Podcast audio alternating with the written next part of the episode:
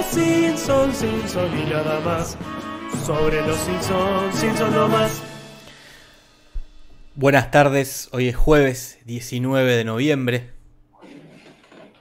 Son las 19.02 de la tarde y la temperatura eh, es la misma de siempre, eh, que son las 19 grados, todo 19, eh, como la edad de Casper hace casi 20 años. ¿Cómo andas, Casper? Contento y te digo, Jorge, feliz aniversario. Me acabo de dar cuenta al decir la fecha que hoy es el Totalmente. cumpleaños de La Plata. Si no, ni me enteraba. No, no, lo había leído esta mañana en, en algún Facebook de alguna tía, pero ahora que lo decís, caigo, este, no lo asimilé, digamos, ¿no? Recién- Pero sí, este, 19 de noviembre, para la gente que no sabe, que supongo que es el 99,99% del universo. No sabíamos nosotros. ¿Cómo? no sabíamos nosotros que nacimos acá. Porque vas a ver. Sí, en ese porcentaje hay varios platenses. Pero ese cumpleaños de la ciudad de La Plata. Sí, sí, pero ni enterado, ¿eh? Di- De hecho, dije la fecha y dije, "Eh, la, no dije nada, porque digo, ¿es? No, no puede ser. Si no, nos hubiésemos enterado. Es que la verdad, la verdad, acá le comento a la gente que no lo sabe, esta ciudad es la capital de la provincia, entonces a nivel político es muy importante y rompen mucho las bolas con los cumpleaños para hacer algún tipo de evento que hace décadas que no, no me representa, pero este, suele llamar la atención quién viene, quién no viene, ¿no? y antes era muy importante porque venían bandas que por lo pronto me gustaban a mí. Eh, como que te diga, una vez vinieron los auténticos decadentes, ponele. Entonces Claro. estaba muy contento. Otra vez, no me acuerdo, vino Fito Páez, ponele. Claro, que yo, por ejemplo, a mí no, particularmente no me gusta Soda Stereo, no me llama la atención, pero cuando vino fue Sí, todo un... sí, sí, sí. O sea, no pasa desapercibida, no más vale que todo el mundo acá. Y ahora, Me acuerdo que la última vez que fui, que fue eh, la, la Sole Pastoruti. Uh, hace millones de años fue eso. Y ya dije, mm, otra vez fue piñón fijo, ya es como que ya era... Y Claro. aparte, bueno, ya me empezaba a molestar la, la cantidad de gente, estar Sí. metido ahí, ya uno va creciendo y... No sé quién, quién vino el año pasado, ponele. No, no tengo ni idea. Yo la última vez que me acuerdo, y fue la primera vez que me acuerdo de no ir, Mira, fue cuando vino, o por lo menos la última vez que vino Fito Páez. Porque vos tenías función, me parece. no me acuerdo, no me acuerdo. Tenías el match en esa época espantosa que se hacía en el Teatro Ópera. Ah, es verdad, sí. Y que no fue nadie. Y no, me acuerdo, sí, me acuerdo que fue la pésima idea de hacer una función el día del cumpleaños de La Plata donde hay un evento gratis. No, malísimo, malísimo. Y donde los que querían salir Sí, a algún sí. lado se quedaban en su casa por el quilombo que es el centro.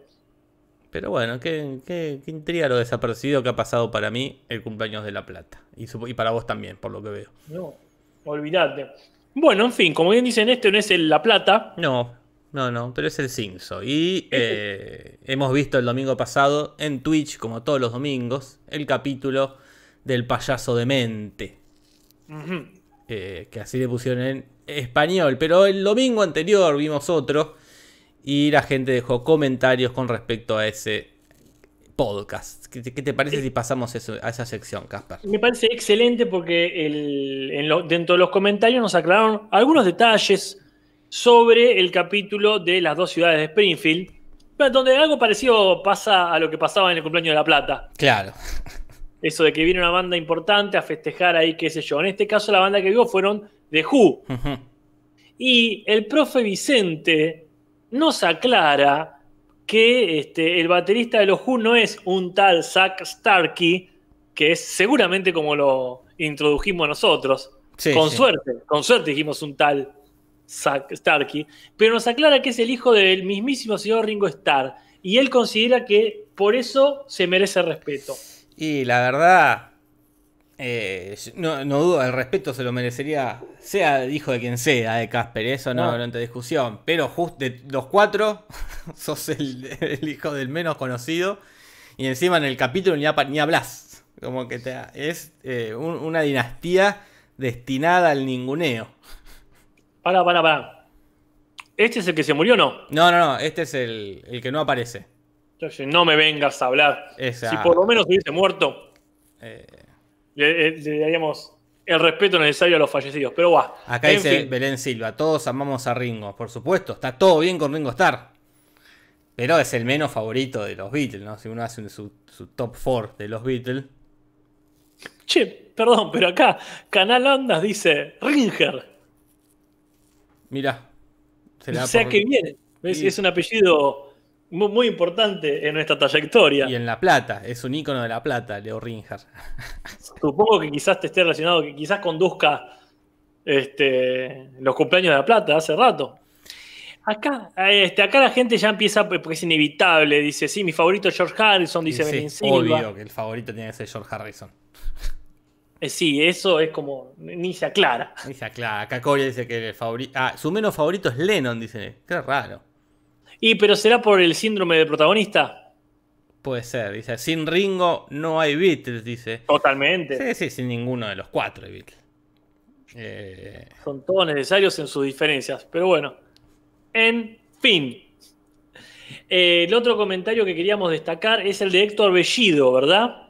¿Verdad, Casper? Que nos dice que hay un. En la línea de cómics de los Simpsons, los oficiales, ¿verdad? Los de Bongo, hay una historia igual, que hay un muro que divide Springfield y la historia se centra en Bart que quiere ir a encontrarse con Milhouse. Y el cómic salió más o menos el mismo año que este capítulo. Así que como que o se van diciendo las ideas Vamos a hacer un capítulo que trata de esto. Ah, mira, ya está. Hacemos un cómic de lo mismo.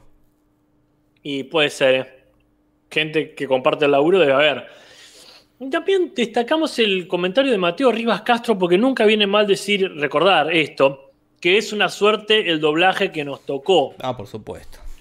Porque nos comenta y deja el link para quien quiere ver que en Rusia no solamente queda de fondo el inglés, o la voz original, que nunca se termina de escuchar todo, sino que arriba lo leen el texto con una envidiable monotonía sería, ¿no? Claro, ahí vi el, fragmento que subió esta persona, este Mateo, y si es todo así, es horrible, porque es, primero escuchás el inglés y, al ratito arranca el, doblaje, es espantoso. claro, es como doblaban acá los documentales. Claro que estaba el científico hablando y arriba le hablaba el locutor, pero bueno, no te perdías nada. O me acuerdo como la, mayoría de las veces que vi El Padrino 2, todas las partes de Italia estaban dobladas así. Se escuchaba el italiano de fondo y el que hacía el doblaje era una sola persona. Me contaste, sí. Que doblaba eh, todos los personajes. como que no le ponían onda a las partes en, en italiano. Insufrible. Acá Parman dice, nunca bajaron películas rusas, están todas dobladas así. Eh, qué no te puedo. Qué pocas ganas que tiene el equipo de doblaje de, Rusia. Eh, es otra cultura. Quizás antes te fusilaban si le ponías onda al doblaje. Puede ser. Bueno, digo, no sé, nunca estuve ahí. No, no. Pero bueno, último comentario, Casper. Dale, por favor, porque acá está, ya son ni 10. Matías Ekme nos dice que el tema de los teléfonos, que acá le pusieron en Argentina un 4 en un momento, en el 99, pero él nos aclara que el padre, por ejemplo, se mudó el año 2000, o sea, al año siguiente, y ya le pusieron uno que empezaba con 5, o sea que ahí se veía la cosa. Claro, ahí, ahí tenía sentido ya que le pongan 4, como a los que ya están, un 4. Claro. Y a los que vienen, 5, y bueno, si hubieses prosperado más el teléfono fijo. Mm. Sí, sí, sí, ahí Qué loco eso, ¿eh? Impresionante pensarlo de esa manera. Y nos aclara que es de Capital Federal, que bueno, sí, también es eso. A lo mejor se van a agotar más rápido los números en Capital Federal. Son 13 millones de personas que en Tierra de Fuego, donde no son 13 millones de personas. Jorge, te comento que mucha gente cumplió años. Eh, qué locura. Pero mucha. Sí, sí, estoy viendo acá, está lleno. Así que yo ya le pido, si, si se nos pasó alguno, perdón, pero la verdad que fue abrumadora, no sé, hace nueve meses que estaban haciendo todos los padres de esta gente, pero mira, fue el cumpleaños de Lautaro Reynoso, Alex Tapia, Ciro Cardoso, Hans Villagrán, Shingo, Javier 19.99, Cristian R. Manzano, no, perdón, Cristian R. Manzano, Juan Diland, Somariel, de Jayo, de Ezequiel Rodríguez, de Ignacio 92, de Bruno Tursi, de Chino Fayenza. Chino Fayenza tiene nombre de relator de fútbol. Hmm. Lucas Iván, Leandro Chiapeta, Juan Megio y Chiego. Esas serían las personas Jorge. Y acá Carlita nos dice que hoy cumple un año pedacitos, dice. Ya no puedo creer que ya ya pasó un año. no puede ser, ¿ya? Estoy boca abierta, mira, un año. Ves que también este año. Increíble. A toda esta gente, Jorge. Ah, perdón, le pusiste la porque no lo. No, no, ahí va. Este, este simpático botón. Y que pronto te vayas al infierno, carcamal.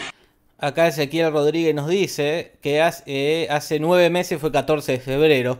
Así que ah. tiene sentido. Se ha agarchado. No, se ha agarchado a más no poder. Pero mira vos lo que son estas cosas. Está todo pensado. Está todo pensado. Eh, pero bueno, ahora sí, entrando ya al capítulo en sí, a este del payaso, tiene dos guionistas que ya los mencionamos, que son John Frink y Don Payne que este es el primero que escriben, pero el segundo que estrenan, porque el primero que escribieron fue el fragmento Noche de Brujas de Hansel y Gretel, que fue el segundo mm. que escribieron, pero el primero que estrenaron. Así que ah, esto sería su, debut como guionistas, ¿verdad? Lo cual explica su tendencia a no conectar algunas ideas con otras. Puede ser, sí. O a conectarlas a lo bruto, porque vamos a ver a lo largo de todo este capítulo un montón de situaciones que no tendrían una conexión orgánica o no tendrían una conexión con lo que sigue después. Que eso ya lo vimos en el, en el capítulo de, Hansel y Gretel. Quizá tenga que ver con que son dos personas trabajando. Capaz que hace una mitad uno, otra mitad otro, y después la juntan. Acá dice la gente, y, estoy de acuerdo, porque lo escucho, que hay un eco mío, que es porque no tenés puestos, porque te estoy viendo. La gente no, pero yo te estoy viendo y no tenés los auriculares. Y entra, puede ser muy cruel. Ah. Perdón. Ahí está. Y la dirección es de Bob Anderson, ya conocidísimo hasta hace varias temporadas. Y la última que hizo fue el del Tomaco y el de Cupido. Me acompaña Cupido, así que es un señor conocido. Estás rimando mucho. Estoy rimando mucho. Pero los que, que también son una mezcla de gente conocida y desconocida son las estrellas invitadas. Oh, un montón, ¿eh? Un montón. ¿Y de qué calidad? Para empezar está Drew Barrymore, que yo no sé si habría que presentarla. Pero si uno tuviese que decir rápidamente, ¿quién es Drew Barrymore? Es una famosísima actriz que hizo quizás su debut o sus primeros papeles fue la niña de It.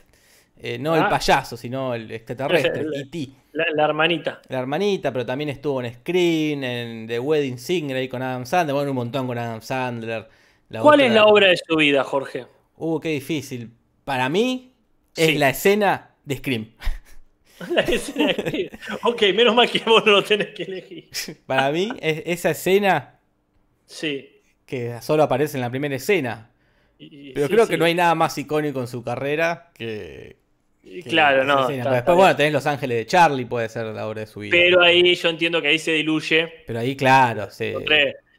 Para mí. Para vos. Es o jamás besada, ella es, ¿verdad? O puede ser jamás besada. Porque ahí es como despliega no sé si la más conocida, no sé si la más icónica, pero ahí es, es Drew Barrymore. Porque después está, como creo que lo dijeron en el chat, me parece la de como si fuese la primera vez. Claro, acá Parman dice que esa es la hora de su vida. Como si claro, yo respeto el opinión de Parman, pero bueno, ahí como ella no es la protagonista, es la coprotagonista. Pero bueno. Eh, sí, pero para mí yo me quedo con la escena de Scream. Es lo más icónico de, su carrera. Pero bueno. es, lo más icónico, es lo más icónico de Scream. También, es verdad. Que ahora va a salir la quinta. La gente dice Batichica. Dice la gente, no creo. Che, este, no sabía que iba a salir la quinta. ¿Es una remake, una continuación, un reboot? Una continuación. Uy, lo va a hacer eso, Jorge. Pero bueno, hay más gente conocida, ¿verdad? Sí, no tan conocida como Drew Barrymore, y por lo menos no conocida para nosotros dos, es Amy Tan, que es esta escritora que en la convención esta que van los Simpsons le dice a Lisa, me avergüenzo por las dos. Es una escritora yankee que hizo un montón de, libros. Siempre explora las relaciones entre madres e hijas. Esa es la. capaz que de ahí sacó la interpretación lisa. Y escribió un montón de libros que yo no conozco ninguno. Y supongo que vos tampoco.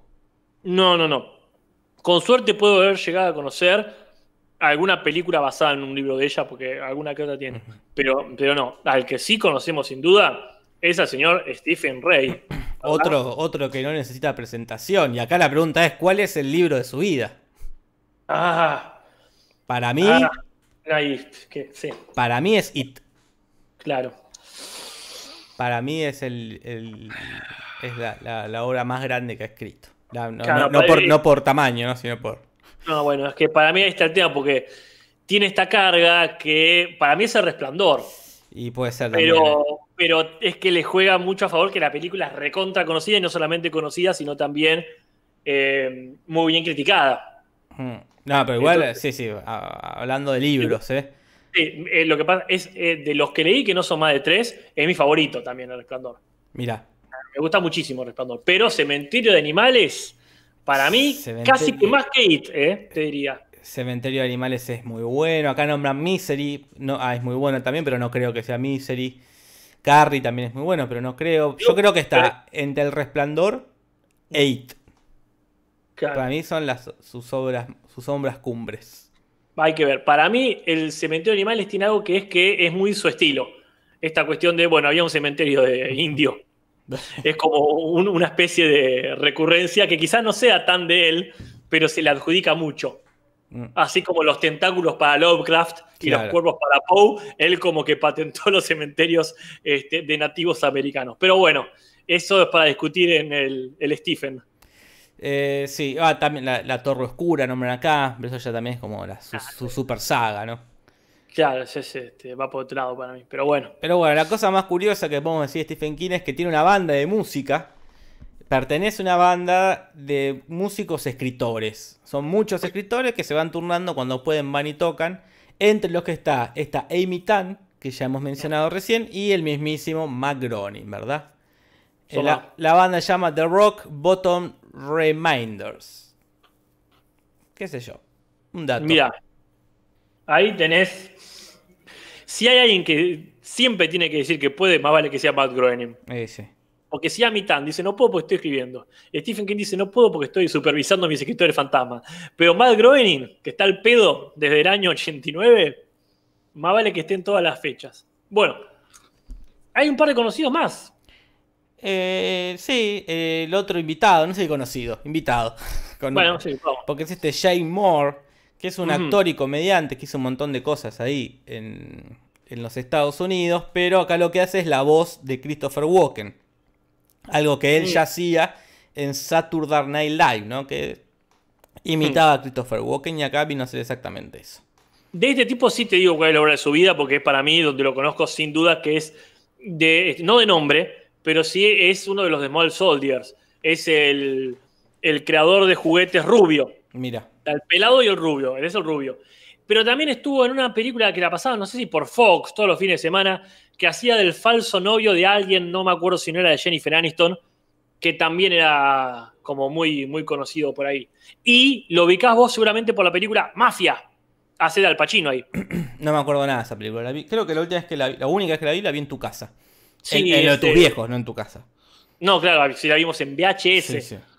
Es ese que eh, se prende todo fuego y en un momento se come como un durazno, una mandarina, Mm. todo prendido fuego con la enfermera, no sé si te acordás. No, no me acuerdo. A ese protagonista de la película, no Bien. importa. En fin, y también tenemos a John Updike, o Updike, es este escritor yankee, que sería acá, lo, lo vemos como el escritor fantasma este, de, de. Bueno, pero, pero parece que tiene una, una serie de novelas muy famosas con un personaje que se llama Harry Conejo Armstrong, este, que bueno, hace muchos libros para niños, por eso lo debe contratar. Este, acá, la viste con el popo, dice Matecuy, sacate. Eh, sí, yo no lo conozco a este tipo. Eh, así que, bien, bien, qué bueno que está en Los Simpsons. Si no, jamás hubiese escuchado su nombre. Y esos son todos los invitados. Y después ya hablamos del pizarrón, que dice, no sorprendería a los incontinentes. Muy bien. Y en el sofá que hay no una, sino dos referencias en realidad. La más obvia parecería ser a la película Matrix, por esta cuestión de que ahí, ¿no? La gran película de acción y ciencia ficción esa, este, tiene en este momento donde pasan balas alrededor tuyo y te suspendes en el aire en una pose rara, gira la cámara, todo muy flashero, pero en realidad parece que ya existía, ¿verdad? Es una técnica bastante vieja, se llama Bullet Time. ¿no? es la Eh, técnica de Bullet Time. Es la técnica de Bullet Time. eh, que se hacía desde principios del siglo pasado, antes con fotografía. Después ya se llevó al cine. El, el primero que se hizo más popular es la intro de Meteoro en el 66. Que así termina, que se baja Meteoro del, del, auto, hace todo el girito de la cámara y después termina de bajar. Después se usó en, publicidades, en videoclips. Ahí en, hay un videoclip de una banda llamada ASEP del 85 que se usó este efecto. Tu perro está muy A pesar que se estaba yendo. Porque está ahí como en la puerta. Pero no, estaba, estaba atrás del paragüero. Ah, claro. No, la puerta está cerrada. Mm. Lo que está abierta es la ventana, que es casi la toda. Pero no, no llega, y aunque llegara la ventana tiene reja, puede ser que me lo roben en todo caso, pero en teoría no, no podría de ninguna manera escaparse. Gracias igual vos que lo estás viendo. No, menos mal. Decime, este, decime por favor. Eh, eh, bueno, y después en el 98 se usó una publicidad de una marca que se llama The Gap. Y después se usó en películas en el 98 también en Perdidos en el Espacio. Y ya en el 2000, 99-2000 apareció en Matrix y todo lo conocemos por ahí. Ahí está, claro, ahí está. Pero bueno, todavía se puede ver muy activa y vigente como por ejemplo en Resident Evil, ¿verdad? Claro, ahí también se usa mucho. Buenísimo. Bueno, vamos con las referencias, Jorge, porque ya arrancan desde el título. Sí. Este, este título del payaso loco viene de Insane Clown Pose, que este, sería un, dudo, un dúo de hip hop yankee, ¿no? este, que está desde el 89, que salió de Detroit, y bueno, parece que debe ser muy conocido en el mundete yankee como para hacer esta referencia. Yo, Jorge, te hago el, gesto, me pasó por arriba, pero a, tres metros. Tal cual, Casper, sí, sí, a todos. Eh, pero la cosa empieza en la casa de los Simpsons, que están explotando cosas con dinamita por algún extraño motivo. Destruyen la habitación de Lisa. Lisa se pone mal porque encima es su cumpleaños. Y le dice, bueno, ¿qué hacemos para compensarte? Vamos a la feria del libro. Y ahí se olvidan por completo de toda esa escena de los cohetes. Lisa se olvida que le destruyó en la pieza. Y se va. Maggie explotó. ¿Eh? Y Maggie explotó. Maggie habrá muerto ahí, quizás, en la explosión. Eh, pero bueno, la cosa es que van a la Feria del Libro y acá hay muchas referencias literarias.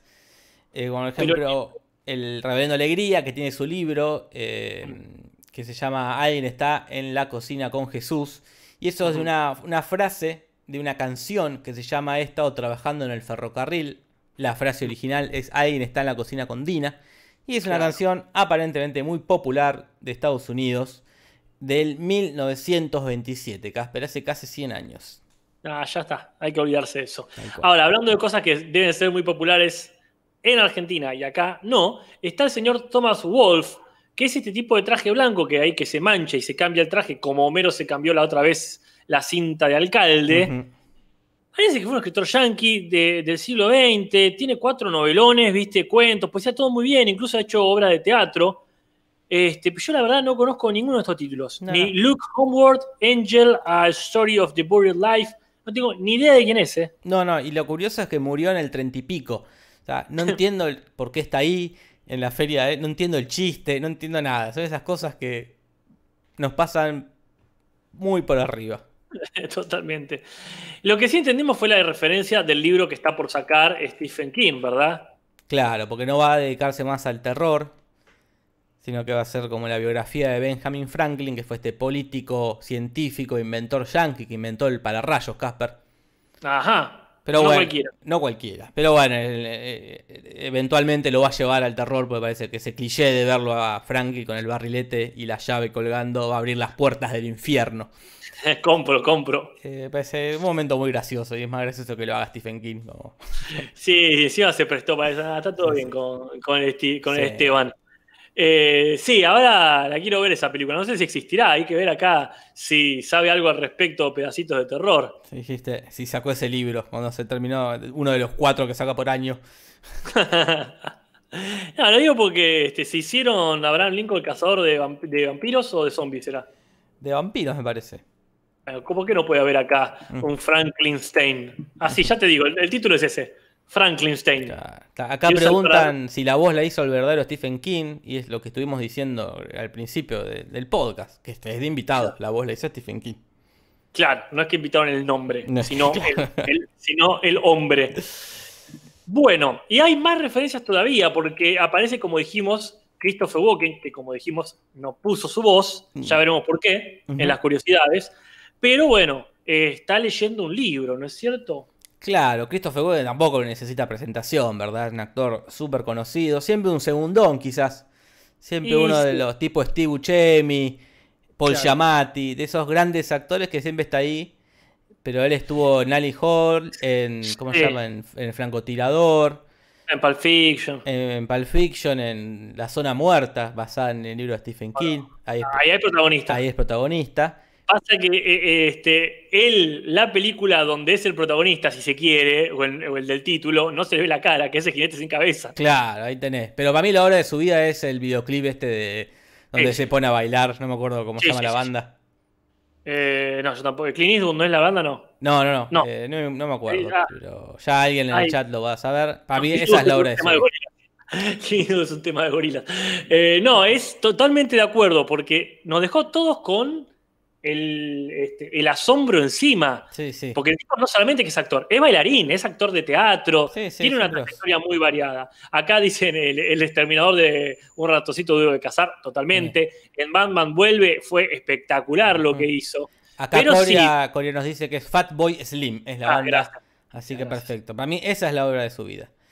Y acá el chiste es que está leyendo eh, Good Night Moon, que es un cuento infantil del 47, eh, escrito por una tal Margaret Wise, eh, que supuestamente es un libro para que te duerman, los niños se duerman. Entonces es algo que se lee muy suave, eh, muy lento, para que de a poco te vaya durmiendo. Y el chiste es que lo lee Christopher Walken, o el imitador en este caso, que tiene una voz bastante tenebrosa. Es como que te lo lea Sofovich acá.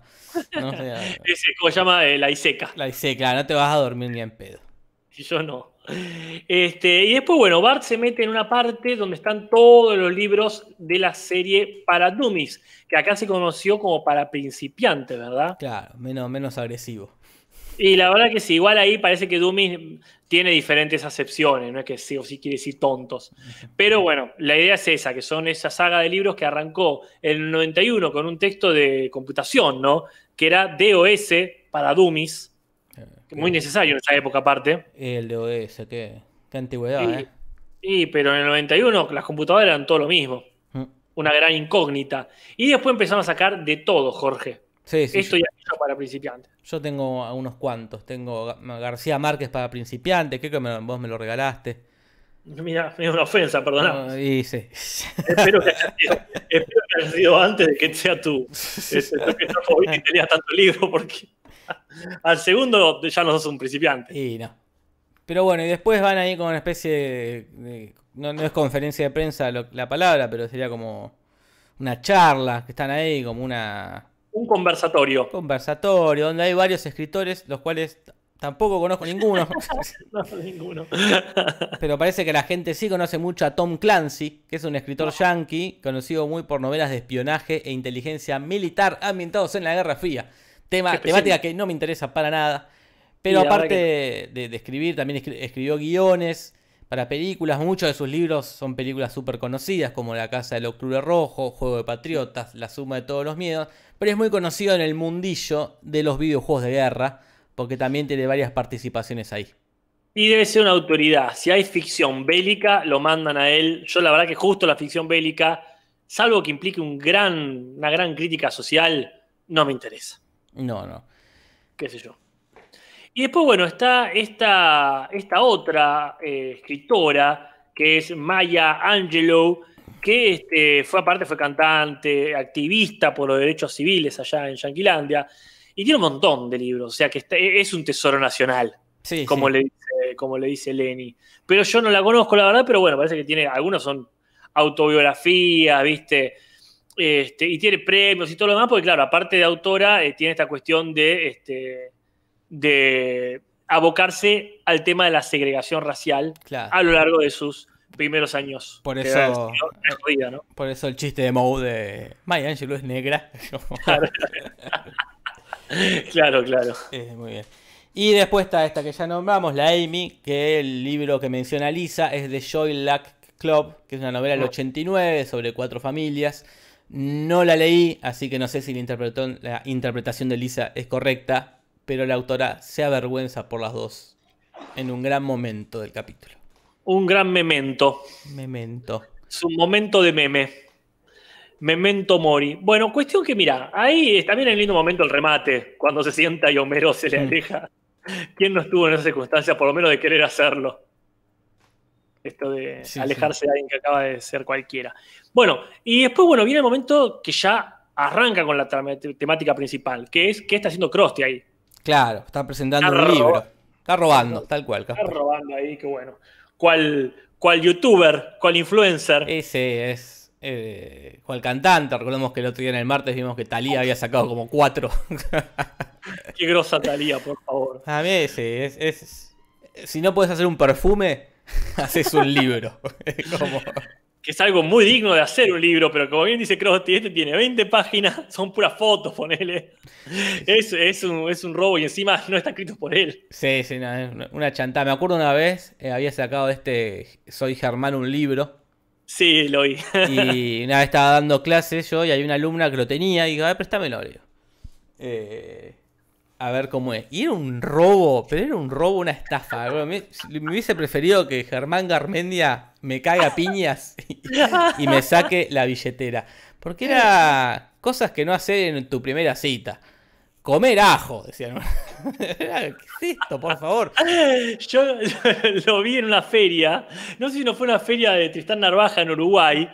Y, este, y poner que uno era una foto de una habitación muy humilde y decía, a veces pienso que soy muy afortunado. Yo estoy citando memoria, ¿no? A lo mejor no era tan así, pero recuerdo eso. Como que era, reflexiono sobre esta foto de gente pobre. Y era como, puta. Sí, sí. Eh, decía una obviedad, pero sí, no, es claramente es ese tipo de libro que está hablando y no el de Lucas Baini. Claro, después hay, obviamente, Lucas Baini. Tomó el trabajo de escribir relatos de ficción al respecto de una cosa que ama, que es el oh. cine. No, no es el caso. No, o Dross, si querés, que escribe novelas. No sé. Claro, eh, No las leí, ¿no? Pero digo, bueno, por lo menos hay, una, hay, hay un trabajo ahí. Se sentó a escribir una novela. Claro, yo, a mí me pasó como vos, pero con Dross. Estar en un aula y ver que una piba tenía un libro de Dross y que prestaba un poquito, y claro, era eso, era un mundo novelístico muy elaborado.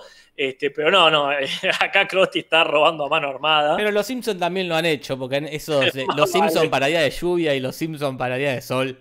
Ah. Muy lindos, muy lindos, pegan un choreo, era. Sí, sí. Echa doble choreo. Sí, sí. Bueno, y acá Krusty está haciendo esto, la típica de, los, de sacar el librito, que no lo escribió él, pero se llama eh, Tus zapatos son demasiado grandes para patear a Dios. Mm. Basado en el título de un musical, que es Tus brazos son demasiado cortos para boxear con Dios. Y la frase es de otro libro, eh, que es Tu brazo es demasiado corto para pelear con Dios. Así que bueno, toda una referencia ahí que se nos escapa nuevamente. Acá Augusto, mira, tomo nota. Augusto Cortegoso dice, si sale un libro del Cinso me lo compro, piénsenlo. Hay que robar, ¿eh? Hay que robar con eso, hay que robar. Es que también es, hay un momento de, tu fama que uno sabe que la fama siempre es muy efímera. Eh, sí, Entonces vos tenés que aprovechar tu momento de fama para ganar la mayor cantidad de guita y para cuando se vaya la fama, estar hecho. Entonces yo por eso, la, rebanco a Talía que sacó la golosina, el perfume, el libro, los zapatos. Pero aparte hay otra cosa, aún sin robar, aún sin robar, si vos tenés, por ejemplo, ganas de escribir un libro, hacelo cuando sos famoso. Claro, también. Porque si no, después, chao, nadie te lo va a comprar, salvo que sea un escándalo, ponele. Sí, sí, Pero también es, mira, tengo algo para contar. Contalo ahora, porque si no, después vas a ser una persona más que, este, que nadie le va a interesar, porque va, va, a interesarle el de otra persona. Bueno, en fin. Este, continuamos con las referencias, porque acá viene el momento del capítulo. Claro, sí, sí. Aparece la hija de Krusty. Claro, aparece este, la pibita, le dice soy tu hija, y, si quieres tu mamá, dice, y estuvo en la guerra del Golfo, dice mi mamá, mi mamá, dice la nena, y que se fue esta guerra, que entre el 90 y el 91, un conflicto entre Estados Unidos, Irak y otros tantos países, también llamada la, Operación Tormenta del Desierto, la primera guerra del Golfo, pues hubo otra. Y sí. Y ahí no sabe bien quién es la, quién es la señora con la que tuvo relaciones Krusty, nombra a una tal Cookie Roberts, que por supuesto no sabemos bien quién es, pero es una periodista yankee de allá, autora de un montón de libros, todos bestsellers. Mm, mirá. Eh, y, pero no, no es esa, era una soldada. Claro, que este, era una, militar importante porque tenía una tarea que era justamente eh, que no podía fallar. y este, aparece ahí y le va a complicar, digamos, las tareas. Para empezar, eh, Krusty llega ahí, como ya hemos visto en otros, eh, en otros capítulos, por estas organizaciones de servicios unidas, la OSU, que es esta que lleva este, comediantes, actores, músicos, estrellas, entretenedores, para que las tropas no estén tan mal ahí en el medio de la guerra, ¿no? Claro. Ya lo hemos visto en el capítulo de Lisa, este, cuando es señorita Springfield. Claro, sí, sí. Eh, así que bueno, ahí la conoce. Hay una referencia ahí a The French Lieutenant's Woman, la, la mujer del teniente francés, esta película con Meryl Streep y, y Jeremy Irons, que es Ajá. el momento donde está Krusty entrando a la carpa con la tormenta y la capelina. Y La bueno, capelina. tiene una- una- un vínculo ahí, garchan lo más bien, y ella se tiene que levantar temprano porque tiene que matar a Saddam Hussein. Mm, Mira, cualquier, cualquier, cualquiera, eh, cualquiera le diría, metele, metele, y Krusty no entiende la importancia, y no solo eso, sino que dice, no podés matar a Saddam Hussein, porque es parte de mi acto. Es muy decir, gracioso el chiste ese porque no puedo hacer más el chiste. Claro. Eso, y este es medio un robo, si querés, al chiste de el abuelo queriendo matar a Hitler y justo le da un pelotazo. Eh, sí, ahí, el señor bueno. es- Sí, sí. Y va por ese lado, sí. ¿Qué querés que te diga, Jorge? Que ya a esta altura no, no, me, me sorprende que haya un chiste que no sea parecido a otro. Ujú. Y ahí, bueno, menciona a Saddam Hussein, que era, en ese momento era el dictador iraquí, que estaba eh, todavía dando vueltas y siguió dando vueltas unos cuantos años más. Y después también menciona que en la misma, en la misma rutina, que ya vamos a ver cómo es en realidad, también menciona a la Ayatollah, que en ese momento debería ser el Ayatollah Yamenei, que justo había cambiado en, en el 89 este, un Ayatollah por otro, que sería una especie del Papa, ¿verdad? Claro. que se muere y alguien lo tiene que suceder. Y ahí, bueno, entendemos por qué Krusty no sabía nada al respecto de esta hija. Porque le caga la carrera a la madre. Claro, sí, sí, la madre lo, lo odia a Krusty, pero bueno, en un momento la piba lo quiso conocer. Y lo conoció, Krusty al principio no, no, no- no se siente cómodo con la nena. Para introducir a los Simpson a esta trama, medio la fuerza le va a pedir consejos a él porque no tiene otro amigo, Krusty. No, está bien, ahí, ahí yo eso lo banco. Bueno, Claro. ponele que. Porque dice, a ver, te necesito un ejemplo. Ve varios padres. No, no, no, está. Eh, de- es forzado, pero lo choto va a venir después. Hasta ahí por lo menos tiene algún sentido. Sí, ponele. Eh, recordemos que ya esto ya pasó cuando tenía que eh, volver a la Vale. comedia y le fue a pedir ayuda a Homero. Bueno, cuando el sí. señor Burns eh, tenía que cambiar su imagen, él le pide ayuda. Sí, sí, esto de. Sí, sí, sí, acá, pero acá, pues ya te digo, o sea, el- el- la vara quedó en Burns de pronto diciendo, oh, necesito tu ayuda, ¿entendés? Sí, sí. Yendo eh, acá por lo menos dijo, vio un padre Flanders, no me sirve, otro padre Apu, no me sirve, otro padre eh, Kearney, no me sirve, este tipo me sirve, dijo. sí. No es que de la nada. En realidad le servía más Flanders, vamos a ser sinceros. Bueno, como tomar un buen ejemplo. Sí, sí, pero bueno, lo agarra Homero, le da unos consejos y ahí tienen toda una secuencia padre e hija con una musiquita que se llama I Like That Girl Mm. de una banda que se llama NRBQ, una banda yankee eh, de los años 60, fundada por un tal Terry Adams, Steve Claro. Ferguson y Joe Spampinato. Y ahí es, es la versión Emilio Dizzy del que ponen siempre que es Good and It Nice. Claro, Good and It Be Nice. ¿No, no es siempre esa la que ponen en ese momento? puede ser, sí, sí. Eh, bueno, no sé siempre, parece como el cliché, ¿verdad? Pero sí, va por esa onda. El montaje típico de paseando por la plaza con musiquita rockabilly de fondo. El tema es que la pasa muy bien, la pasa muy bien, pero este, él este, no, no había arrancado muy predispuesto. De hecho, la nena, la nena tuvo que ponerse a llorar para que, este, para que le acepte esta, esta salida. En un momento, de hecho, le dice, ¿por qué? ¿Qué tenés en los ojos cuando la ve llorando? Que eres un claritín, que sería este remedio para cuando tenés alergias. Esto en inglés, ya vamos a ver en castellano qué le pusieron, ¿no? Sí, sí. Y ya que estamos en esa parte, también lo nombra Baryshnikov, que es Claro. este bailarín y coreógrafo letón. Que es como el mejor bailarín del mundo, o sea, sería, ya lo hemos mencionado en el Simpson, me parece, sería como la persona más, eh, eh, como es, eh, ágil, ¿no? Claro, sí, sí. Y él dice, yo me voy a quedar acá, me voy sentado. ¿Qué, qué, qué es esto que me tengo que mover? Que soy Baryshnikov. Pero bueno, dentro también de las, este, de las referencias que dijimos de otros padres, ya digo, Flanders no es muy buena referencia como padre. Fíjate que el nene le dice, eh, uy, me equivoqué, ¿cómo debería castigarme? Y bueno, sí, son muy, muy religiosos, tienen esa cosa del castigo. De hecho, hablando del castigo, está haciendo un castillo, va más que castillo, en realidad está haciendo una catedral, que el eh, eh, Flanders le dice, guarda, te estás metiendo en un estilo muy románico.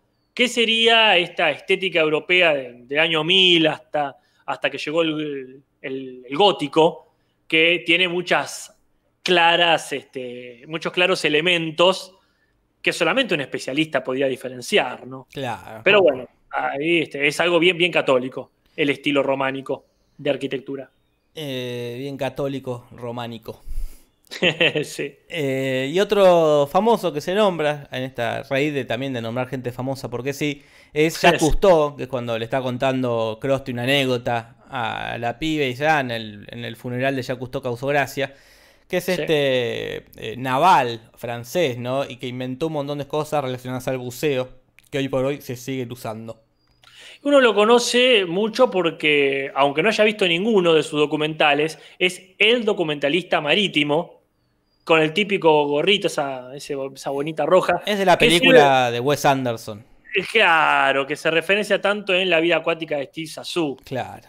Que incluso yo me acuerdo en la vida de Nemo, la vida de Nemo, perdón, buscando a Nemo, que venía con un extra del DVD que era justamente eh, como una parodia a Jacques Cousteau, que había un francés que te iba relatando cosas del mar. Y de hecho en Los Simpsons hay una referencia a Jacques Cousteau cuando está en esos, en los cortos de Tracy Ullman, cuando Bart, que, Bart está bañándose y se sumerge en la ah, bañera y habla como francés, es todo eso como que el mar. Y hablar como francés es Pero bueno, todo muy lindo, todo muy lindo, pero no tiene mucho que ver en la, en la capítula. No, no, no, no. Bueno, la cosa es que eh, la devuelve a la piba a la casa de la madre y ahí se lleva la sorpresa que está lleno de cuadros de payasos muertos o, siendo torturados. Y ahí, y ahí tira un, Óscar Molca, dice eh, Krusty. Eh, sería como una. Uno creía que era una expresión, como Santa Cachucha o Me caigo y me levanto. Claro. Pero en realidad es un actor teatral eh, astrohúngaro. Eh, muy conocido por esa zona. No se da cuenta de qué lo tira, si porque le suena gracioso. Oscar, Oscar Molca. Y es como si Oruga le parece conocer gracioso. Oscar Molca. Sí, es como que rima. Pero bueno, acá ni lo conocemos tipo este. No, olvídate. Que me disculpen, pero este, igual esto lo dejaron tal cual. Eh, yo pensé que lo habían traducido, pero no. El doblaje también dijo Oscar Omolka, perdiéndose una oportunidad de decir a la Chabelo, qué sé yo. Sí, sí. Bueno, y ahí dice, bueno, mejor me voy, voy a estar más, cómodo en cualquier otro lado, como por ejemplo dice el centro de Grozny. Y también uno dice, ¿de qué carajo está hablando Krusty, por favor? sí, sí, no se entiende nada. Este, son todas palabras que dice porque suenan graciosas. Oscar Mosca, Grozny, Paprika, qué sé yo. Grozny es una ciudad que fue invadida por el ejército ruso en los 90, este, porque era una ciudad eh, chechena. Entonces, cuando se empezaron a, dividir los, las diferentes ex regiones de la ex Unión ex soviética, eh, ahí se armó un tole-tole, Jorge, que si había un lugar donde no querías estar, era ahí, es como decirte Sarajevo. Claro, el, frente de Gaza sería el chiste hoy. Me voy a vivir al frente de Gaza. Ese es el chiste que no entendemos y es malísimo igual. Esperemos que Krusty deje de nombrar gente o cosas. bueno, pero es su estilo también. ¿Te acordás cuando hizo el chiste de cuando empecé este, en Medio Oriente solo había un cañón? Claro, sí. Ha, tenido muchas de esas salidas que sí, para con. No, le cae bien el, humor político. es que los chistes malos que hoy hace Krusty son los que hacía antes el personaje Krusty. ¿Se entiende lo que digo? Como que antes tenía cuando. Como el chiste que hace ahí a San Hussein deberían decirle cañón loco. O toro loco, no sé qué. Pero también los chistes que hace de verdad también son igual de malos. Pero bueno, por algún motivo que uno no entiende, está Krusty, Homero, Moe y Tony el Gordo jugando al póker. Y Serpiente no estaba también. Y Serpiente. Sí, bueno, uno le llama la atención ya que de repente estén ahí jugando el póker todos esos personajes. Es que hasta, mira, yo te banco, te banco hasta serpiente. porque bueno, en una época estaba Herman cuando traficaban pantalones que que se juntaban a jugar. Ponele que Homero lo invitó a Krusty, dijo, mira, nos juntamos con los amigos a jugar Y, las cartas. y- y sí, estamos, bueno, viene Homero. Justo Homero se estaba juntando con Krusty y viene Krusty. Ahora, ¿cómo llega Tony el gordo No se sabe.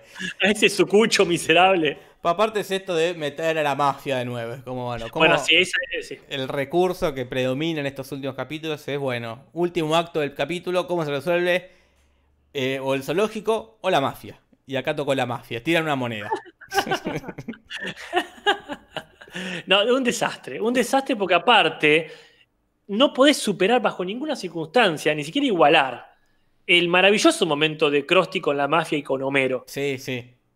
Ahí es una cagada porque, como, dije, como dijimos ya hace, hace poco, solamente hacen que te acuerdes de el capítulo donde se pasa algo parecido. Claro.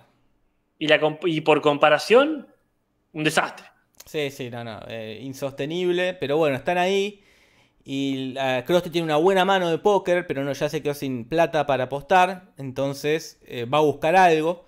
Y mientras esperan, se po- como ya como una persona súper desvinculada a la realidad, Homero. como que ya no entiende ni qué está haciendo. Aparte piensa que está jugando otro, otro juego. Es una, una cosa, un nivel de idiotez. Y Eh, yo no sé si usted, pero está desarrollando, tiene- no sé, un Asperger. Tiene un Asperger. No tiene techo, ya es algo que no, no tiene techo. Y se pone a tararear, a cantar The Lion Sleep Tonight. Esta canción muy conocida, que es africana. Se llama. Mambube, que significa león. Del año Claro. 39, que se hicieron muchísimas versiones. Y lamentablemente, eh, Solomón Linda, quien escribió esta canción, nunca recibió ni un centavo eh, por derecho de autor.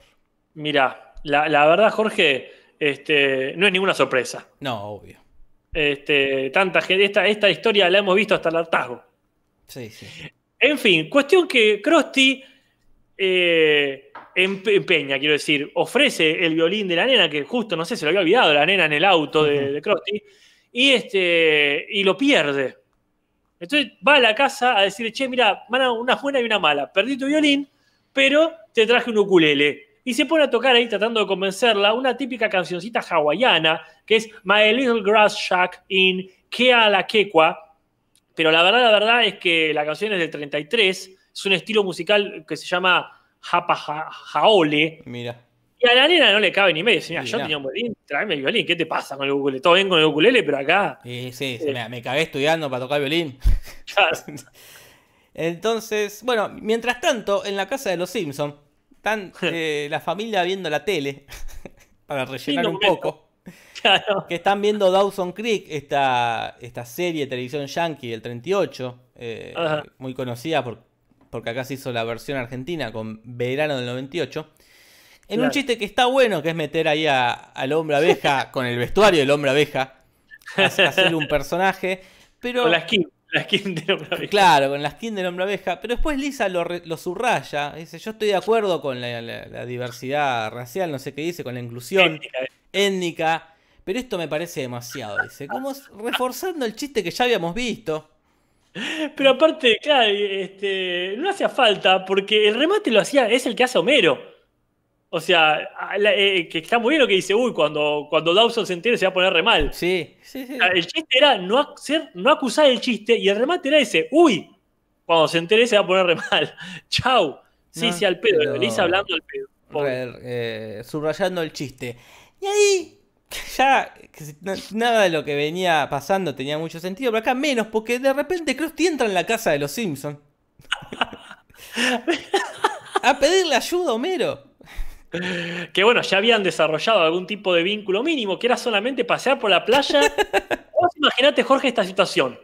Vos tenés un inconveniente, poner, no sé, no sabés qué pedir de comida. Dices, uy, cierto que estoy con tal amigo que, que no come carne. Y ves a alguien comiendo menú vegetariano y te acercás, ponés que decís, che, discúlpame, ¿qué me aconsejás? Y el Mm. tipo te dice, sí, para alguien que es vegano, pedile esto, que acá está bueno, qué sé yo, charlan 10 minutos y te vas. Imagínate que a las tres semanas le caes en la casa de repente, pateas la puerta y decís, chabón, Tengo otro problema con la mafia. raptaron, raptaron a mi amigo que era vegano. O sea, vos date cuenta. ¿De qué sentido tiene? Porque aparte, como dijo la gente acá en el chat, no sé quién lo dijo, le podía haber dicho a la nena, mirá, me lo robaron el violín. Sí, sí. Me lo robaron, no te, te compro otro. Te compro otro. No, No, tiene no. sentido alguno. No, no, eh, no, no, no tiene sentido. Pero bueno, la cosa es que le pide ayuda a Homero para que recupere el violín que se lo, lo tiene la mafia. Y Ajá. ahí eh, Homero eh, se pone, como bien dicen, en abogado del diablo. Claro. Y que uno inmediatamente piensa en la película con Keanu Reeves y Al Pacino. Y, Charlize Theron, ¿no? Era la piba. La, la- No mames, Jorge, te juro, no me acuerdo. Bueno, creo que era Charlie. Pero la Ojalá cosa es que el abogado del diablo es un puesto que hay, una especie de, de- de profe- no de profesión, no de oficio que hay en la, en la iglesia, eh, que es cuando van a canonizar a alguien, se usaba mucho en eso, vas a- había uno que tenía que, aunque no esté de acuerdo, tenía que hacer Claro. todo lo posible para demostrar que eh, no, no merecía la canonización. claro. Como que ese es, su trabajo era ese. Aunque no, no- no es que porque lo, lo, lo creyera realmente, pero bueno, hay que demostrar que no había que canonizarlo. ¿Para qué? Una vez que lo canonizás, después tendrá, no, eh, violaba ovejas, dice, no, no sea tarde, como que... No, no, no, tal cual. No es que lloraba la, la Virgen, sino que el vecino Claro. la veía manera. Mirá, este, acá la gente, antes que nada en el chat, te está diciendo mucha gente que es Charlize Theron, Perfecto. así que dormí tranquilo. Este, este chiste es muy típico de los Simpsons, porque lo que hace Homero es decir, puedo jugar a abogado del diablo, como diciendo, puedo ponerme en el lugar del- culpable, sería. Y como bien típico de los Simpsons, van ahí a jugar literalmente a un juego que se llama el abogado del diablo. Y bueno, y después sí lo ayuda y van a la... Está bueno, perdón, Jorge, está bueno que lo recalcan. Que le dice Krusty, ¿me vas a ayudar contra la mafia? Y Homero dice, a un tipo que apenas conozco, más vale. Pero bueno, Sí, si hubiese pasado una vez en el capítulo. Está bueno el- que lo recalca, pero lo van a recalcar de nuevo cuando van a lo de la mafia y Eh. ven que hay una reunión de, de- de varios mafiosos y dice, bueno, dice Homero, si, si conozco a Tony como lo conozco, que no lo conozco, debe estar eh, siendo debe estar ocupado siendo anfitrión, ¿no? Entonces también recalcando eh, la situación. Pero bueno, ahí hay varias familias de mafiosos que van nombrando y todas referencias a alguna persona italiana que Claro. a simple vista no tendría vínculo con la mafia. Pues están Claro. los, los Cuomo, que puede hacer referencia a Mario Cuomo, que fue un, un go- un gobernador de Nueva York en los 80, 80 y 90. Ese algún vínculo con la mafia debería tener. Pero también están los Travolta, haciendo referencia, por supuesto, a John Travolta, este que también presentarlo es al pedo, el señor que es actor, cantante, bailarín y piloto de avión, que lo conocemos de varios lados porque se actuó la vida, Jorge. Ha actuado en todos Desde, lados, ¿eh? desde Gris hasta Mira quién habla. Todo, ha hecho todo. Eh, todos los géneros incluso, porque haga musical, comedia, drama, acción. Y él hizo Contracara, ¿no? ¿Cómo era? Hizo, eh, sí, contra cara, Face, Face Off. Off. Sí. Eh, En terror no sé qué ha hecho. Ciencia ficción hizo, porque en ciencia ficción estuvo en, en esta que hace unos gigantes que vienen del espacio. no me acuerdo, pero Face Off es ciencia ficción. También. Bueno, dale, Sí, sí. Hay una tecnología que te cambia la cara. Eh, terror no, no se me ocurre ahora, pero seguramente. Get Short. Carrie, estuvo en Carrie. Ah, es verdad. Ah, ¿cómo no? Y hizo todo. Qué grosso Hizo todo, tipo. bro. Está, para mí está eh, subestimado John Travolta, ¿eh? Eh, Sí, sí. Es súper versátil, boludo. Está en todos lados. Sí, sí, qué bárbaro. No, no, totalmente. Menos mal. Este, mira, no necesita presentación, pero sí, este. Valorización. una- exactamente. Algo necesitaba. Bueno, cuestión que también menciona a Tony, a los La Sorda, que sería por Tommy La Sorda, que es este, un tipo de un jugador de béisbol. Un, ent- perdón, Entrenador. un entrenador, ¿no? Que empezó siendo jugador, pero más conocido por estar como entrenador. Y también, y acá vamos a ver después cómo lo mencionan en, en latino, pero mencionan a los Boyardí, que sería por una marca de productos de pasta enlatada, muy conocida ahí en, en Yanquilandia. Sí, sí. Acá dicen lo- los espagueti. Claro. Eh, así que bueno. Eh, ¿Cuál es la hora de la vida de Travolta? Preguntan acá. Para mí es fiebre el sábado por la Ah, noche. sí, sí, totalmente. indiscutiblemente. Sí, sí, sí. Es, este, incluso Gris, que está muy bien, me parece que no es tan, este, tan propia de él como, Ujú. como Fiebre Sábado por la Noche. No, sí, sí, sin duda. Eh, sí, sí. Para mí un actor que necesita más reconocimiento. Súper versátil. Hasta te maneja aviones, ¿qué más querés? Que maneja aviones, vino a Argentina y comió media luna. cierto, Eh. cierto. No, qué grande, qué grande. Eh, sí, todo bien.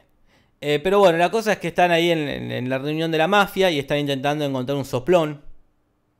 Eh, Sí, hizo, hizo de mujer también. En, en- perdón, pero me quedé en Hairspray, haciendo de la madre la protagonista un grosso, como que el tipo, un camaleón. Un, cama- un camaleón. Sí, totalmente, Casper. Camaleón.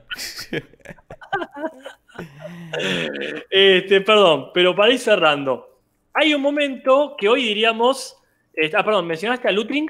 No, no, eh, porque también hay un chiste ahí con eh, estuches de violín, con ametralladoras, Ajá. que podría ser una referencia a Luciano Lutring, un criminal de, ahí de la época de los 40, 50 en, esta- en- en Estados Unidos, que tenía como su cliché era guardar la ametralladora en el estuche de violín. Así es el que la patentó. el o que patentó. todos los mafiosos dijeron, estuvo siempre a la vista. Estuvo muy bien este hombre, dice. La revió. Sí. Bueno, cuestión que mientras Homero y Krusty están haciendo las suyas, pasan por este hermoso momento, el meme también, ¿no? De cuando pasan por los cables y los, guardas, los guardaespaldas están ahí diciendo, hoy hay un eclipse, ¿lo vemos? Ah, no. Y el otro dice, no, para mí es solar o nada.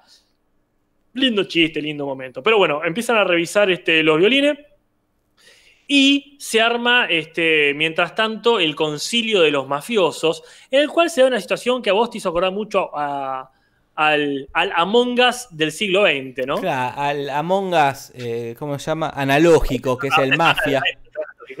que era- es este juego que en realidad también fue como una especie de, de experimento social que hacían psicólogos, creado en el 86, que esto de un grupo de gente donde algunos saben una cosa, otros saben otra, uno es el asesino, otro no, y bueno, y es a partir de charlas y debates se va como descubriendo, ¿no? Se- después de ser un experimento social fue un juego que hemos jugado muchas veces con varios de los que están en el chat, y ahora, bueno, el más- lo- la versión más conocida es el Among Us. ¿Cuál será el próximo escalón, eh? Mm. Cuando sea un holograma. Acá, como bien dice Cory, dice, las únicas dos conversaciones entre los guardaespaldas que existen son grandes memes. Pues está esta y los guardaespaldas de diamante que dice lo de la nube. lo de la Y nube. tiene, que ver, y tiene que ver con el cielo las dos. Las dos, sí, es que se están al pedo viendo para arriba. Esta es la versión de día y la versión de Eh. noche. Sí, totalmente. Eh, pero bueno, la cosa es que eh, pasa Ya. esto, ¿no? Se descontrola todo, tiro va, tiro viene, tiro va, tiro viene, pero logran escaparse. ¿Cómo? Pues No eso lo sabemos. en, en una escena eliminada quizás. Y habría que ver. Pero de buenas a primeras, Krusty recuperó el violín, salió vivo y llegó a lo de la nena. Este, y ahí eh, la, la- la- le llama la atención tocando el violín de una forma muy, muy cuestionable, tocándole eh, la melodía A bout de que es la versión musical viejísima, ya te digo, de antes de los tiempos de Mozart, de este tema que hoy se conoce como Brilla, Brilla, Estrellita, Tinkle, Tinkle, Little Star, que es cuando le pusieron la letra en base a un poema inglés del siglo XIX de Star. Pero en realidad la musiquita en sí es francesa. La nena baja y para cerrar las referencias, Krusty le dice en inglés, sos una pequeña hamantash, que es un dulce judío muy típico que en castellano dicen distinto. Veremos, veremos qué pasa ahí. Y así terminan las referencias, Casper. Sí, sí, ya era hora. Pero siguen las curiosidades. Son las 8, Jorge. Son las fuimos a la mierda. 8. Ah, Pero hubo muchas. Curiosidades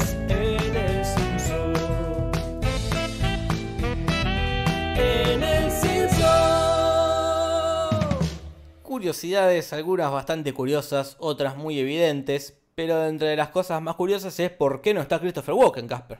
¿Por qué en Bueno, invitador? ¿Por qué? ¿Por qué? ¿Qué pasó? ¿Murió? Y- no, al principio dijo que sí, que sí, que sí. Y después dijo, bueno, pero por más plata, dijo. Ay, no voy a ir por, por esta. Para mí se arrepintió, dijo, no, malísimo, dijo. O le dio paja. Uh. Dijo, "No". estaba cansado después de bailar, en después, ahí después de volar en el hotel del videoclip. Entonces pidió más guita y dije, bueno, no, no, tampoco sos, no sos De Niro. Ay, Eh, sos Christopher Walken. Ubicate sos en la palmera.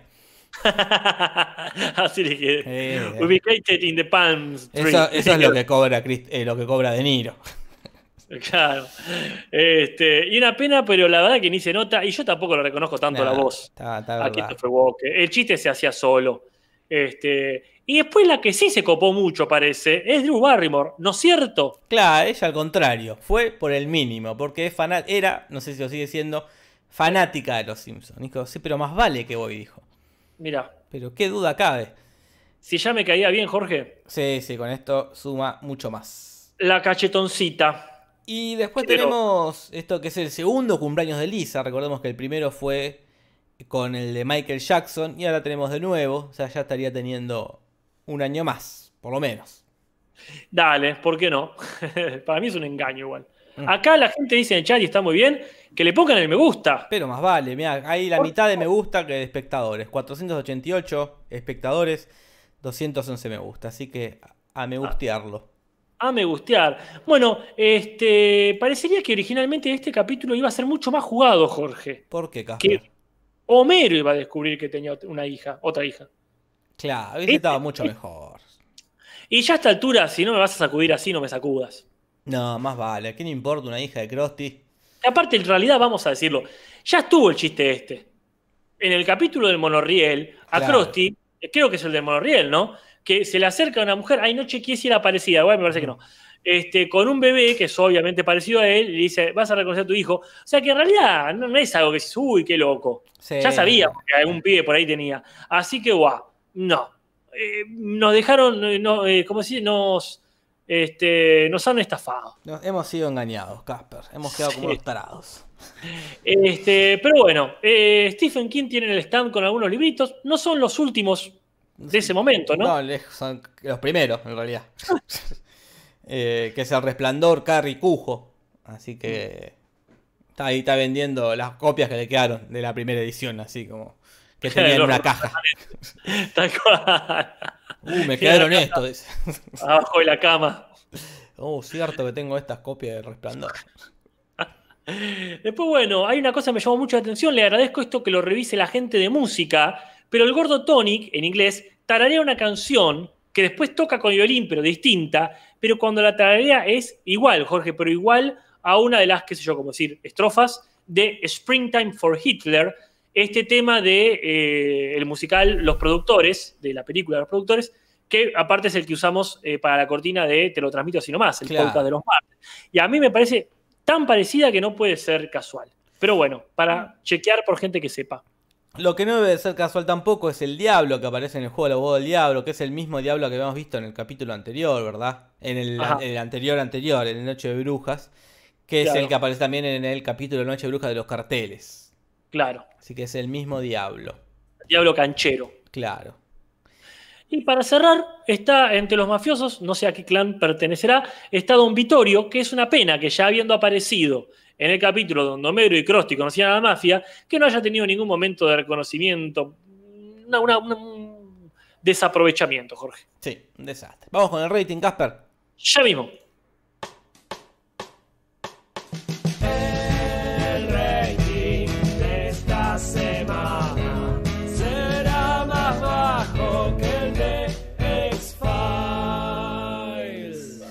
Una vez más, eh, con 9 puntos, eh, X-File le gana a los Simpsons que tienen 8,1 puntos. Así Así que bueno, este, sigue, sigue teniendo razón Varano y acá este, Coria nos hace una explicación que hubo un desfasaje con los capítulos porque el primero no se estrenó el mismo día, sino porque los Simpsons arrancaron con el especial de Noche de Brujas, pero que no se preocupe, que lo importante es ver que efectivamente X-Files sigue ganándole a los Simpsons. Sí, sí, Eh. y lo mejor de Coria son la- las anécdotas en relación a X-File. Eh, así que, que- que- Gracias por el servicio. Gracias por el servicio, sí, me disfrutamos mucho el- la, la curiosidad de X-File de esa semana. Así que Totalmente. Vamos con el mejor y peor momento. uf, nunca tengo preparada este separado, porque como, no está no está incorporado en la botonera, pero acá Ah, está. Te hago acordar, te hago acordar. Acá está. Acá está, ¿eh? Mejor y peor momento en el Simpson. Mejor y peor momento, Casper, en el Simpson, que es el podcast que estamos haciendo. Mi mejor momento Sí. es el de Stephen King anotándose llamar a Marge. Como que Mar le dice, como medio de compromiso, bueno, avíseme cuando escriba un capítulo. Perfecto, y se lo anota.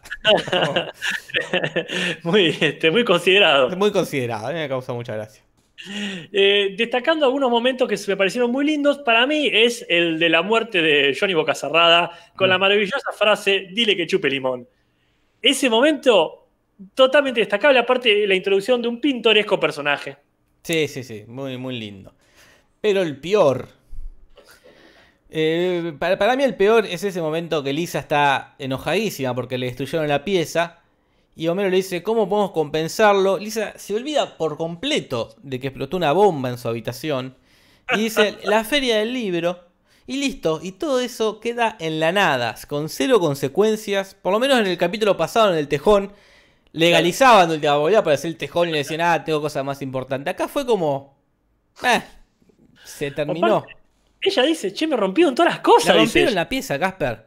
Y aparte eso ya lo vimos en otro capítulo también. Ya le pasó que le meten la antena ahí en, en la habitación. Pero acá es como le rompieron todo. Y dijo, bueno, no, ya está, vamos a la Bueno. feria del libro. Y listo. Podría haber roto un, un libro. Poner Ah. que rompía la computadora. O la, Poner- so- solo la, la videocasetera. Totalmente. Dice, uy, era el video de mi graduación. no sé de qué. Sí, sí. Pero, no, malísimo. Este, y mi peor momento, Jorge, es el que ya dijimos de Krusty entrando a la casa, pero aparte porque es algo muy legalizado. Cuando hacen lo de Smithers, que entra, pra, irrumpe y hace lo mismo. Sí, Hola, pasa algo que ya este, no tiene sentido que se lo venga a decir. Bueno, lo mismo. Sí, sí, no, no. eh, recursos espantosos.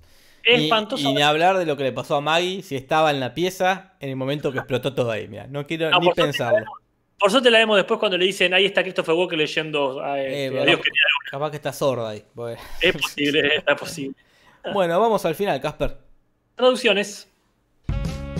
Traducciones, ¿qué va a pasar? Tim Humberto original. Traducciones, ¿qué va a pasar en el Simpson? Varias, varios cambios, varios puntos para uno, varios puntos para el otro. Por ejemplo, arranca con algo tranqui cuando dice Mar- eh, Bart que están ahí poniéndole eh, petardos a la sandía. Dice, me encantan estos martes de calidad. En Claro. inglés dice, me encantan estos martes juntos. Claro, es la idea de tiempo de calidad entre padre e hijo. Pero Bueno, bueno, está se bien, entiende. qué sé yo. Después es raro esto del cambio cuando Homero le dice, ¿cómo querés hacer que haga esto? Le dice a Marge. Eh, ¿Que lo haga bien o que lo haga rápido? Y él ya dice, como todos los esposos, rápido. No sé, pero en inglés era distinto, ¿no es cierto? Claro, en inglés dice como todos los estadounidenses, rápido. Con un cambio inexplicable, pero tampoco modifica nada. No, pero tenía más sentido en inglés. Y acá viene esto que, bueno, lo vamos a dejar en una zona. Este, Gris. Una zona ambigua, una zona gris. Pero en realidad, esto que nos llamó la atención cuando está presentando su experimento el profesor Frink, que dice: Este cable me lo enchufo en los riñones, en realidad decía loins, que sería lo que acá decimos bajo vientre. Que puede ser de las caderas para abajo, la ingle, el abdomen, que puede o no tener este. eh, que puede tener connotaciones sexuales, ¿verdad? Claro, pero bueno, como por ahí están los riñones. Está Está bien. Lo zafaron bien. Sí. ¿Qué querés que te diga? Lo que para mí acá es para punto en contra. Es cuando está hablando Sophie de la, de la madre y dice Sí. que tiene, entre otras cosas, 32 talentos confirmados. Y uno entendería, bueno, puede cocinar, pintar, Claro. jugar a la Claro, pelota. Después aparecen los cuadros y dije, bueno, un talento era. Pero bueno, mitad. lo que dice en inglés es 32 muertes confirmadas. Claro. Así que que, perdón, pero esto es un punto en contra, Casper. Lo es, lo es. El que no es un punto en contra, pero tampoco un punto a favor, es cuando hacen el intento de traducir un chiste de Krusty, que sería dos, digamos, chistes de Krusty. Uno que es de Saddam Hussein, que acá dice deberían llamarlo toro loco. No se entiende, pero la verdad es que es intraducible. Igual no lo aprovecharon para hacer algo. Pero en realidad dice, en vez de Saddam Hussein, dice ya so damn insane. Como decía, está tan loco o Claro. tan loco. Pero bueno, acá Saddam Hussein anda a traducirlo. ¿Cómo sería un chiste? Eh, sí, No. sí, sí. Saddam. Salame. Saddam Hussein, sí. Salame quién sería ponerle. Saddam Hussein tendría que ser Salame quién. Pero es malísimo igual. Chao. Sí, sí, sí. Después también este, cuando le explica a, a la chica, a la soldada, que acaba de, a- que acaba de errarle el tiro a San José, le dice, no, es que tengo una, una, rutina, que es Hussein en la primera y el Ayatollah en la segunda. Que en inglés Claro. queda más claro que es esta referencia a la rutina de Abbott y Costello, de Hussein is on third, en vez Claro. y I told Jazz in second, en fin. Claro, está bien. Se hizo lo que se pudo, está bien. Eh, ¿qué, qué va a hacer? Pero bueno, una pena. Ya la vara Eh, está muy baja. Ya está muy baja, sí. Como comentamos hace un rato, mencionan el fármaco Claritin para la alergia y acá simplemente sacan lo del, ¿cómo se llama? La marca y dicen, ¿qué te pasa? ¿Que lloras? ¿Tenés alergia o algo? La típica buena este, traducción que funciona. Pero el punto para mí viene ahora, Jorge. Eh, sí, en un momento, este también momento medio puesto a la fuerza para incluir a la familia, a los que tienen el apellido en el título de la serie. Que Homero se pone a rezar y le empieza a tirar chismes a Dios. Y en un momento le pregunta por Maud Flanders y le dice, le da vuelo a la hilacha. Linda frase. Linda frase. Que en inglés es distinto, ¿verdad, Casper? Sí, dice, eh, she playing the field, como diciendo si está jugando en el campo, si está jugando de titular. Eh, La idea es la misma, pero no le pregunta, está con muchos tipos. El le da vuelo a la hilacha, me parece que le da vuelo al capítulo. Sí, sí, sí. Totalmente, Casper. Punto para el Humberto ahí. Eh, Pero- Uy, acá hay otro. Porque acá pareciera que uno... Porque yo en esto que ya que te das cuenta que está mal, Eh, sí. y lo completás vos. Es como que ya el trabajo lo haces vos, porque cuando está el, los Flanders haciendo el castillo y aparece Dolph, o Kearney, digo, con el hijo, que le- lo va a destruir, en latino le dice, déjame terminar, déjame terminar y lo golpeas. Y uno Claro. ya dice, nada, debe haber dicho, eh, Sí. déjalo terminar y golpeas, y efectivamente dice eso, pero ya llega este punto que es, tengo que yo completar. eh, no, punto en contra, punto en indefendible. contra, porque es como. Indefendible. No es un gran momento también, porque ya se parece bastante al de, al de Serpiente con el nene que está robando su primera bicicleta. Sí, sí, no, no. Pero no importa. Se nota que es un error y no lo podemos. Es un foul de acá a la China. Y que también me parece un punto en contra, Jorge. Mm, Porque la verdad que no hacía falta cagarla para nada. Es cuando Krusty está hablando de su nena y dice: este, Traté de lanzar un anzuelo, pero no lo agarró. Que en realidad es: Probé decirle, tengo tu nariz. Pero se dio cuenta. Y después, encima, un mal momento ya en el original. eh, Homero dice: Ah, mi tío se quedó con mi anzuelo. Que no sé a qué carajo se refiere. Pero bueno, este, en inglés dice, mi tío se quedó con mi nariz. No me gusta que lo pongan a Homero ya como una persona Sí, sí. este, con una limitación mental importante. Pero la verdad, la verdad que este, no hacía falta decir anzuelo. Si el chiste lo conocemos. Y lo conocemos también por los Simpsons. Tengo tu nariz, yo tu billetera. Claro, y aparte del chiste que la piba ya tiene 10 años, no la vas a joder con el tengo tu nariz. Pero acá es, Toca traté de violín. lanzar un anzuelo. Rarísimo punto en contra, Casper, ¿eh? Sí, punto en contra totalmente. Y bueno, ya para terminar, no sé si ya para punto en contra, te lo pregunto a vos, lo someto a la votación de la gente. Cuando ve Krusty que el estuche tiene un montón de billetes y en inglés dice Holy Simeleons, que sería una forma antigua de decir dólares, pero acá dice el Santa Cachucha que al pueblo le gusta, no sé si va para punto. Sí, creo que ya se lo dimos en su momento. Por eso digo, este, es lindo como jugada. Y después, bueno, para terminar, le dice, eres una muñeca afortunada, y es una pena que no hayan hecho algo como el original, que le dice, eres una jamantash, que es una, una, como dijimos, una comida judía. Hoy estaba bueno que diga algo judío, porque parece que la familia lo conecta con esa tradición. En fin, Jorge, ¿cómo ha quedado la cosa? Sigue perdiendo el Humberto, 325 a 336 el original, Casper. Buah, qué sé yo. ¿Y qué nos toca ver la próxima? Este domingo en Twitch, ¿qué vemos? Eh, a ver, me fijo, lo dijimos el otro día, que dije, uh, se viene tal, dijimos. Pero ya mismo te digo, Casper, que no me No es acuerdo. el de Crayón. No, todavía le, todavía le falta el del crayón un poco, ya va a venir. Ah, es el de Lisa, el de Lisa Es- con el árbol. Exactamente, exactamente, Casper. Eh, viene ese y el del crayón cuando falta, falta. Uh, el que viene creo que es el que lo coge un panda, el otro. Uy, Jorge, Que no, ya es no, el, el- del mono de Burns. El, el- sí. No, Jorge, no. no, Y después, ese es el 5, después viene el 6, 7, 8 y el 9 es el del crayón. No falta nada, Jorge. Se viene el del crayón que para mí es el, un punto final importantísimo para la serie. Sí, sí, sí, sí, sí. Es una estocada. Es- No es el tiro de gracia, pero es este, la que te desarma. Sí, es la sí. caída cuando sos viejo y te caes y después ya no vuelves a ser el mismo. Sí, sí, sí, es el punto. Pero- Después empieza otra serie. que se llama igual, los mismos personajes, lo que quiera. La serie, es la serie, la serie de un tipo que le metieron un crayón en la cabeza. Claro. Cada capítulo después de ese tenemos que verlo así. Sí, sí. Como un tipo que tiene un crayón en la cabeza. Y, y- y esperamos que en algún momento se lo saquen. Y sí, tal cual. Es, es- es como, ahí- es como los perdidos en el espacio. Son gente que se perdió planeta y estamos siempre esperando que los rescaten. Claro. De eso se tratan los Simpsons después. Sí, sí. A ver en qué momento le sacan el crayón. Cuando, cuando dice, che, sácame el crayón, que estoy demasiado estúpido. Y con el crayón, por parte lo peor es eso, no es que sin el crayón tenía una inteligencia promedio. No, No, no. Sí, el crayón era un genio. No, no, no. Bueno, eh, pero como dice acá Ariel Ar, el del árbol Zafa, yo tengo muy buenos recuerdos. El meme es excelente. Sí, sí, un, un gran meme. Soy vegano sí. nivel 5, está perfecto. Totalmente, está el me perdí en tus ojos, hay este, hay muchos momentos el de papá está construyendo una escalera con su propia mano, pero es de, de discutible calidad, no me acuerdo cómo dicen. Sí, este, lo espero con ansias, quizás, Jorge, mirá que te digo, quizás el último zafable capítulo Puede ser. en la vida. Acá dicen, el, el panda es un capitulazo, no jodas, Jorge. Yo, yo, yo ya usé capitulazo. Yo ya usé capitulazo con el de ¿Qué- Javier. Yo ya usé Claro. capitulazo con el de que se van a, en auto, Bart, Milhouse, Nelson y Martin y el de las pelucas. Yo ya usé capitulazo, Casper, el de la mamá de Homero. No puedo usar capitulazo en el capítulo del panda, pero ni mucho menos. Yo no sé, quizá capitulazo signifique para One Fall, One Fall Podcast, signifique otra cosa. Puede ser. pero eh, no, no entiendo cómo. O sea, vamos a verlo específicamente para ver en qué momento uno puede llegar a defender algo que para mí es indefendible. No, no. Porque así todo el resto del capítulo fuese genial. Que tenga ese momento donde se lo viola un panda, desa- desarma cualquier genialidad. Vos imaginate que estás viendo El Resplandor, ¿no? Sí. que, que- que es una peliculaza, Sí, que ya la mencionamos acá recién. Y de pronto ponele que en un momento uno de los arbustos de- del hotel se lo viola a, a Jack Nicholson.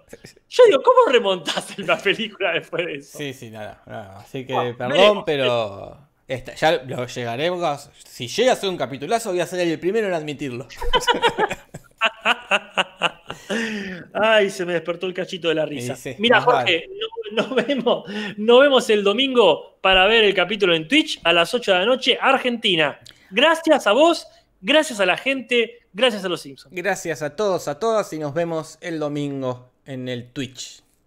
Solen Nimoy. Buenas noches.